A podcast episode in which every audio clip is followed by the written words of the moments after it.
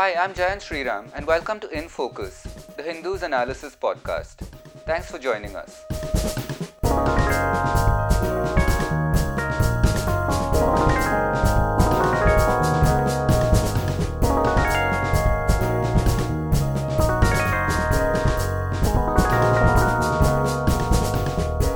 We are recording this podcast on Wednesday, the 3rd of June.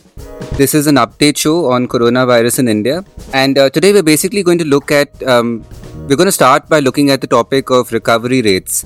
This is a number that has been steadily rising in India. Um, it's a number much publicized by the health ministry whenever they have a briefing. And we did in a previous episode say that we would return to discuss this when the recovery rate nears or crosses 50%. Um, I think that we're somewhere at around 48 or 49% now, so it's very likely to happen in the next couple of days. So, we're going to focus this episode on basically discussing what the concept of a recovery rate is and how the definitions may have changed over the past few weeks, and basically why, this num- why these numbers are important. I'm joined today by Jacob Koshy, the Hindu's deputy science editor. Jacob, so so let's just get straight into it. What um, I mean, if I were to do an FAQ kind of uh, format, what is the recovery rate? Why is it important?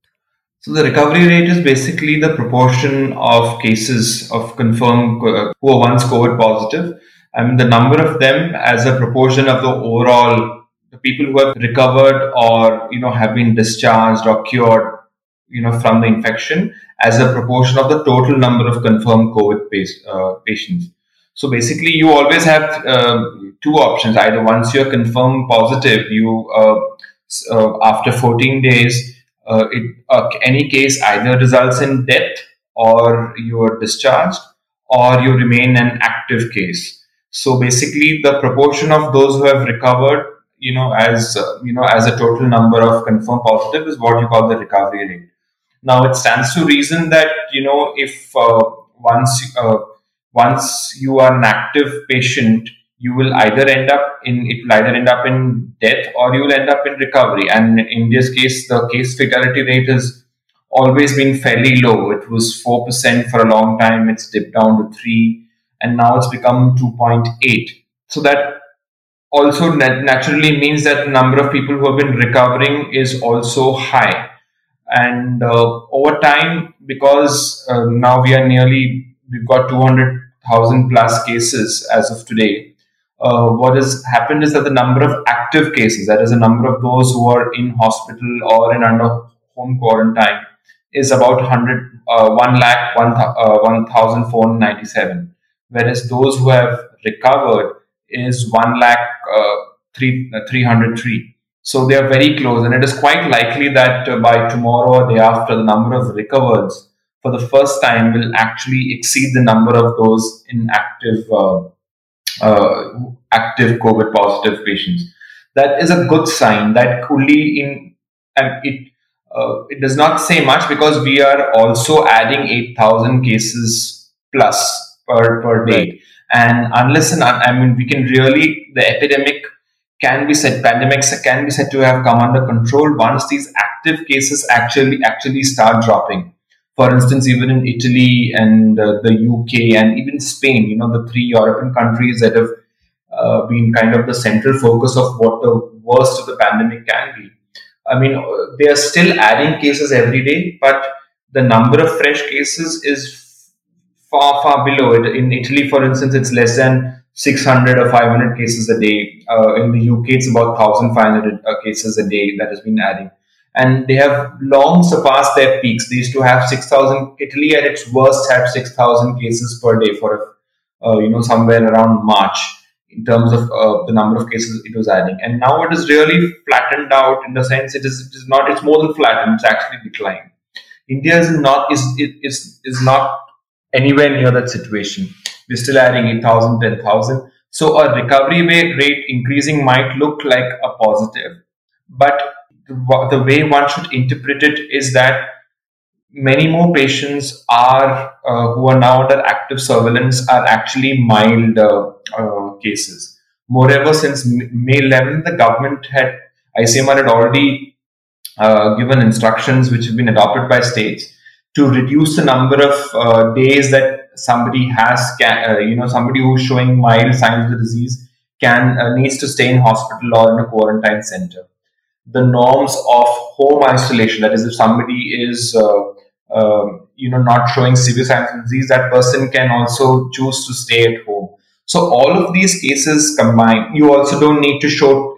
In the early days, you needed to show two uh, two negative tests on the 10th and 14th day uh, after testing positive to be considered uh, recovered.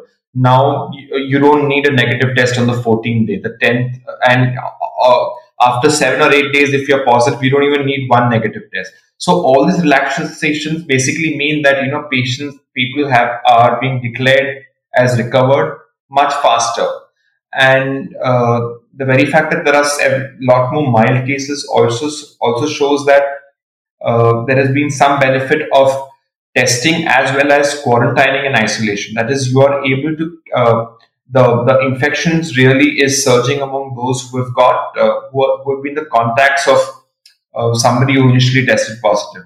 So that means those people, uh, uh, you know, uh, are are mild cases, and you know they are being addressed quickly, and they are not allowed to spread the cases, you know, infection further. So in this sense is why we are seeing a, a significantly higher number of rates. But inclusion ultimately does you really start will have to start decreasing the number of active cases being added per day. And till then, just relying on recovery date rate as a sign that India has got the infect has put the pandemic under control is uh, is a misnomer. Right. So just just to also just to clarify this point, when uh, when we say recovery rates is one way to interpret this basically that um, we we do have a lot of cases that are coming in but a lot of them do tend to be mild or asymptomatic which has always been the case which has always been the case right which has always been the case yeah. um, so a lot of people are getting discharged or they do, they or the requirement now is that they don't need to be tested you know further to yeah. uh, uh, to be declared recovered. So, yeah. if, when a person is declared recovered, basically that means he, he or she is dischar- discharged from hospital, or what's the definition there? Yeah, you're you're discharged only if you're considered recover. You're recovered. Otherwise, you will be on treatment. You will be an active case. You will probably, if you're in a, if you're in a serious case, you will be on ventilator or into the ICU. And you know, in the worst case, it could recover. It could result in death. So you know, the thing is, uh, unless if let's say you were a person who was who was positive and you were somebody who actually then started showing uh, a severe case of, of the of the infection so then right. over time you let's say you might need extensive hospital uh, monitoring so then the odds are very high that you will survive but you know you would need a couple of more uh, you would need two negative tests uh, to be uh, confirmed as completely cured of the infection but let's say you have been identified positive early on and you never really progress to a severe infection. Within right. 10 days, you could be considered as discharged. So a lot of cases probably are falling in this category now, and they are not, they do not uh, have to spend 14 days. Initially, whether you had a mild infection or whether you were slightly severe, you still needed to spend more, uh, a minimum of 14 days. But now, right. depending on the state of infection, you need to spend only a minimum of 10 days. So it makes a lot of, uh, I mean, the recovery, the recoveries can be quicker given that the infection for the vast majority is anyway mild. So, which is why these numbers are reflecting much higher and uh, translating into a higher recovery uh, rate, so to say. Okay, um, so good to get some clarity on that. And Jacob, let's also spend some time discussing uh, the other big story uh, from today, yeah. That's um that's an investigation that was led by the Guardian. I won't get into the details of it exactly. I'll let you explain that. Yeah. But basically, just to sort of give an overview, there is a company that um, there's some fraudulent data that that a, that an American yeah. company has provided, and that has formed the basis for some policy decisions related to COVID nineteen, and also yeah. some articles published in some very reputed journals. So yeah, go ahead, please tell us what that's about. So this is basically the issue really started from a very significant study that published in the Lancet. I mean, it was led by Mandeep Mehra, who's a, a doctor in, in, in the US, and uh, along with Swapan Desai, who was uh, the CEO of a company called Surgisphere. Now, they had published this data regarding uh, hospital outcomes of patients uh, who were COVID positive uh, from of nearly 96,000 patients from nearly six con- uh, continents and nearly 600 odd hospitals. And there, basically, data seem to show that you know HCQ, the anti-malarial, was not effective, and it was actually extra harmful, uh, and it really didn't do much to cure patients at all. Now, this was a big blow for uh, HCQ as treatment, as as a treatment modality, and India, uh, as we've discussed several times on this show before, India was is one of the biggest producers of HCQ, and you know is exporting it majorly to several other countries. Now, this was a after this Lancet study came out, the WHO also announced that you know it was put, putting a pause on tests of HCQ in in a trial called the Solidarity trial. Now, this is a trial where the uh, WHO is uh, is sponsoring the test of HCQ in um, you know in several hospitals across the world. And basis the Lancet study, the WHO decided that you know it would be pausing uh, this uh, study, uh, its investigation, and await uh, results, await await an independent analysis by its data safety monitoring board, which which would review all the studies on HCQ, so far, and basically analyze whether you know it was you know it was harmful or whether it didn't have any uh, health, etc. But over time, it started to emerge that you know this Lancet study was itself uh, did not pass the high muster uh, of peer review in the sense that the Lancet is one of the world's most venerable journals, and you know you assume that it is uh, any article submitted to it, submitted to it passes through a stringent peer review by experts.